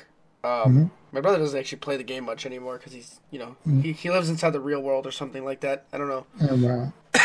it sounds lame. but he used to play. Dying. Yeah, I know. I, I I got this weird sinus thing. It's mostly just sinus drainage. My cough is there. You need Uh, medicine. It's not medicine. it's just because I was breathing in small particle dust, and it's still, you know, in there a little bit. I, I spent like 15 minutes in a shower breathing in and out and coughing up phlegm. It was great. Um, too much information. Anyways, since Azmodan's rework, um, kind of goes back to the idea or the the thing I mentioned before with the role changes. Azmodan really isn't a specialist anymore. He's a backline mage, i.e., similar to that of Chromie. Um, he needs to stack with the four, three, four man, whatever you decide to call it. Um, and now his generals go into the side lane, probably helping the solo laner. Um, in general, that was not a pun intended. The um, Oh, because he has generals. I get it now. yeah, it was a terrible one. It was a borderline dad joke. Um, outside of that, I just think he's kind of one dimensional though. Like he just tosses fat globes out, and having an R R button like the the new Blackpool is kind of lame. I would say hmm the uh, it just feels really like, meh, kind of. I don't know, I because it, it's just not interactive, right? It's kind of like Ga- Gazlowe's Robo Goblin. Where, Right, where right. when you don't do anything to have an R button, like the R buttons are like half the fun for the game, for me at least. Um, I don't know. I always, I always found, I always found when Azmodan had like got his second claim to fame, prior prior to the rework was when his like split pushing ability was really good, and you could like put generals in other lanes, and you'd be kind of became this macro champion, kind of thing, kind of like an Abathur in some way. That was really Mhm. fun, I thought. But again, and, Blizzard doesn't like having those kind of builds in the game because they're non-interactive. So I don't, I don't know. He's in it. I think he's in an okay spot, and like you said, he is overtuned. But I think that's part of his scaling stuff, Right. and it's kind of like a skill of the uh, uh, Azmodan and, and the team he's with. Um, and, and it kind of goes again to the to the um, like our creator own meta thing. I'm okay. I'm pretty okay with having a Azmodan on our team or against us rather because sure he can chunk and do a lot of damage, but he doesn't really secure kills unless he's doing that after the fact, you know. And I think a lot of teams play him as a hyper carry where he's the one going to secure kills rather than being the poke champion. Mhm. Um, and so in our setup, like if we can get like a couple picks, like where we make the team fight two, three, or like even one, you know, a five, five, four, we can kind of just chase down Azmodan, you know, fat Chromie, exactly like you said. Um, and he becomes And when I say fat, it's not F A T, it's P H A T. yeah, it's it's like fat son, and you know, um, to me to me it just seems like he can be a non-issue when you start losing members on your team. Right. You know, just because All you can do is, well, you know, he is considered a duelist. Yeah. So if he's one on one with someone, he can he can win on a one on one fight. Yeah. You know. I've been seeing a lot more e builds too in our like elo, which I think is Yeah. the wrong way to go right. because it doesn't that doesn't really get you the highest DPS per second because you're sitting there channeling, you've reduced movement speed, and you know you can d- delete or negate that damage by just walking away from him real quick and resetting him, and then you're good. And then and then all of a sudden Azmodan's in a bad place because he's in melee range. So Yeah. Yeah. And I think you know there's still this mentality in our Elo where Azmodan's on large maps, they'll just go into a lane. They'll they might stay in the, the middle for.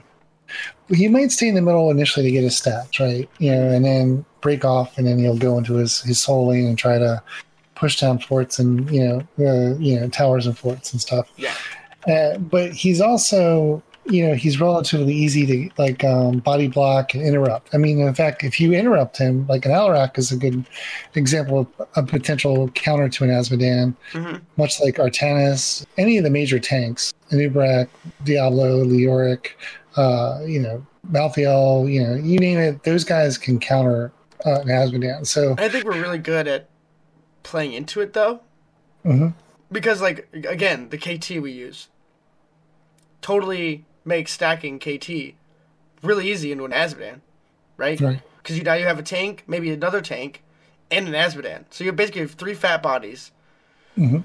that you can stack all of your abilities off of really easy yeah. so And he's got some nerfs, like you know, the last balance patch, he got a couple nerfs. I don't think he's in a. He's still being banned, first ban, second ban. You know, I I would say that maybe you should save that ban for something else. You know, that you don't want to play against. i Like, agree i i, I Mm. think um i don't know like just from a bannable perspective i think it's better to pick mid-tier heroes that people always play you know the Mhm. varians the artanises the not necessarily Nazeebo, but like map specific things that can be really annoying and, and change the pacing of the game because it's like god damn it you know if I was if I was going to like play a quick match game, I would want to play with Nana. You know, as like you know, as my if I had to pick one hero, with Am- Um, with Azmodan yeah, because I, just the personally I think that's the worst well, I like the Nana boost. I'm just saying, Well, like no, I'd like I, to see. I agree with yeah. that, but you have multiple fat asses on your team then that you're trying to heal through, and that just makes for a frustrating Ana game. That's true. Well, she can go through him now sh- She if can, high. but- uh, but, But yeah. what if he's just taking poke damage? You're like, God damn it, Azmodan, move your fucking ass out of my face.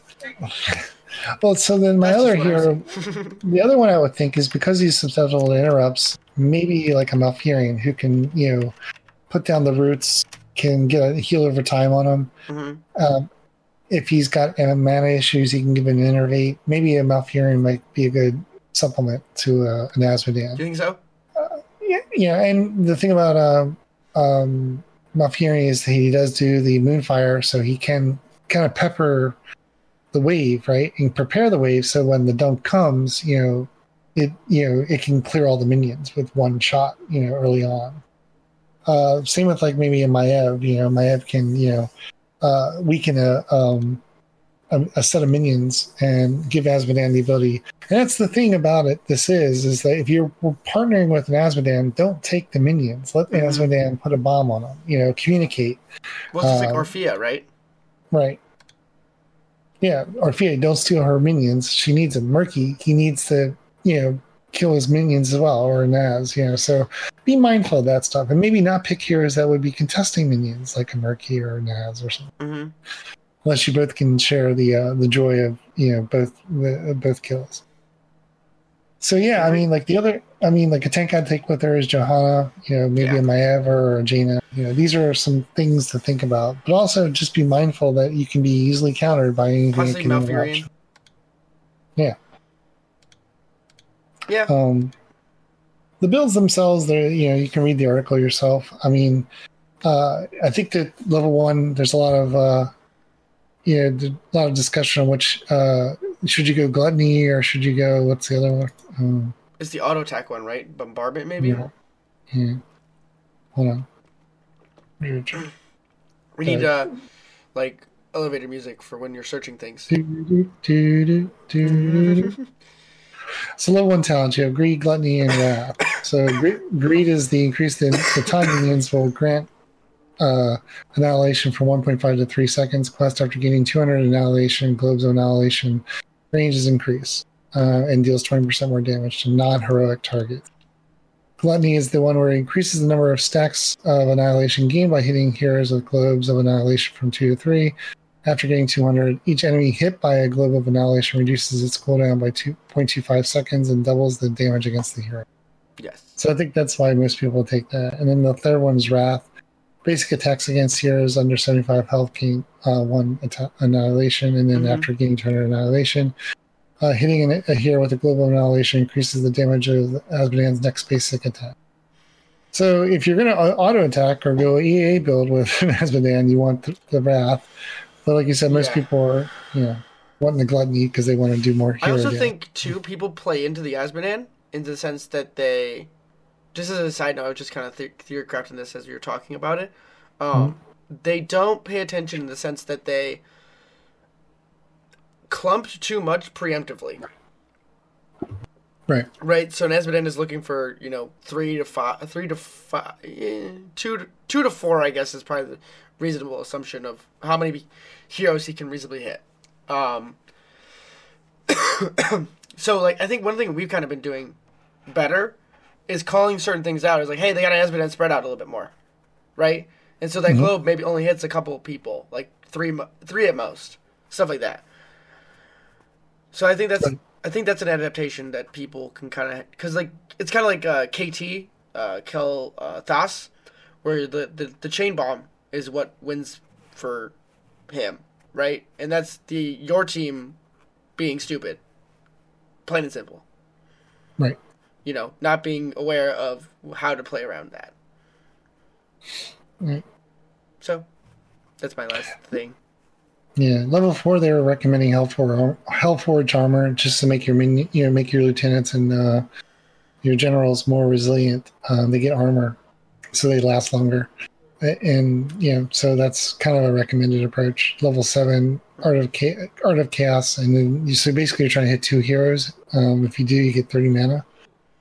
Uh, I've seen, you know, we've been seeing, I've been seeing, I guess, when we play against Azmodan Masters of Destruction, where the all shall burn final damage applies to all e- enemies in the area and targets and grants, you know, basically you see these guys trying to, they're, they're trying to channel an AAU. Number That is pretty. Um, what was the one match we played against the one we lost on Volskaya? They, they, the Azmodan took Tides of Sin. You activate to make the Mhm. next global annihilation cost no mana and deal 50% more damage. Um, I guess if you're going to, yeah, if if you're going one of those sieging builds, that's definitely the most uh, recommendation is take um, um, demonic invasion. Mhm. Um, you know, so moving on, you know, uh, Brutish Vanguard, the, that's level 13 talent. Demon Warriors and Lieutenants gain 20%. So if you're buffing them, you might as well give them uh, and make them more annoying as hell. Seem to see that a, a lot when we play. Level 16 total annihilation, global annihilation damage, uh, heroes for an additional 4%. That's your like your giant killer. So, Mhm. and then uh, level 20, uh, a lot of people recommend Pride. You know, after gaining 400 annihilation, an area of global annihilation is increased by 15% and deals 100% more damage. Dang. So basically, gigantic bombs. Yes. And what's interesting is these gameplay changes. Before, you know, you might not get to level 20. Now, you're probably going to get to level 20. It's Yeah, basically so, guaranteed. So yeah, I mean, this is one of those ones that I would love to can put in the Hero Lab and just you know try you know mess around a little bit, make sure I feel comfortable, and then see what you can you know see how you can influence the the, the game. You know, with Yeah. with, uh, I think Azmodan is himself is kind. he's fun, but he's not like the most flashy. no, You know, like like if I had to pick like Azmodan every game, or I don't even know what else I would put in that scenario because I don't want to say something like Genji because that just sounds like puke inducing. Uh, but yeah, I, I don't know. I just Azmodan is just kind of annoying to, to Yeah. have in every game. Well, I think that's the thing is when you see the enemy team picking it, you you want to kind of count it, you know, Yeah. and that's And as me, well, for me too, as a tank player, I think it's okay for me to like, because he's a fat body, like I said. So if I he's out of place, I can kind of punish him. yeah. But you know, I personally think that you know if you're looking for the counters, it's the Artanis's, possibly possibly a Leo. He can drain the hell. Maybe a Malthael, um, Sonya, or Arthas, Nubrek. because the Um. large hitbox yeah. equals slow, Oh yeah, yeah, just for just for enabling your team. yeah, yeah.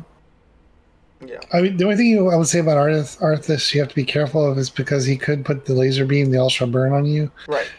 You don't really have an interrupt that can get rid of that. I don't think so. No. But so that can the be- slow, you can walk away from him faster than he can walk to you. True, true, true. Yeah. So- Well, anyway, I think we we've Turned covered me into everything. Arthas main. It's your fault, LA. You've turned me into a believer. Yeah, That's what I do. it. So yeah, I think we covered everything we want to talk about tonight. You know, stay positive. Things are going to continue to change. Uh, people will continue to analyze the patch and tell you what they think. But I think it's important to develop your own, you know, approach to this. You know, I mean, I mean, I think you should, you know, I think it's great that, each, that the the pros have opinions, but play the game and enjoy it, and see if you can enjoy it and figure out which Play at your own what's the part is. Yeah, yeah, And because it's, it's not like you're gonna like play pick up basketball like an NBA star, right? no, mm. so you got to view the Heroes of the Storm in the same sense. At least, Yeah. at least that's the most healthy way of viewing it. Yeah, and you know, hopefully you're you're going to have positive experiences. You know, the one thing I'll say is, in kind of closing, one of the things when I started playing Hero League, I started focusing on soak. You know, that was like, That was our Because first a lot of people- episode. yeah, and so I would focus on soak. You know, soak, soak, soak, soak, soak, soak.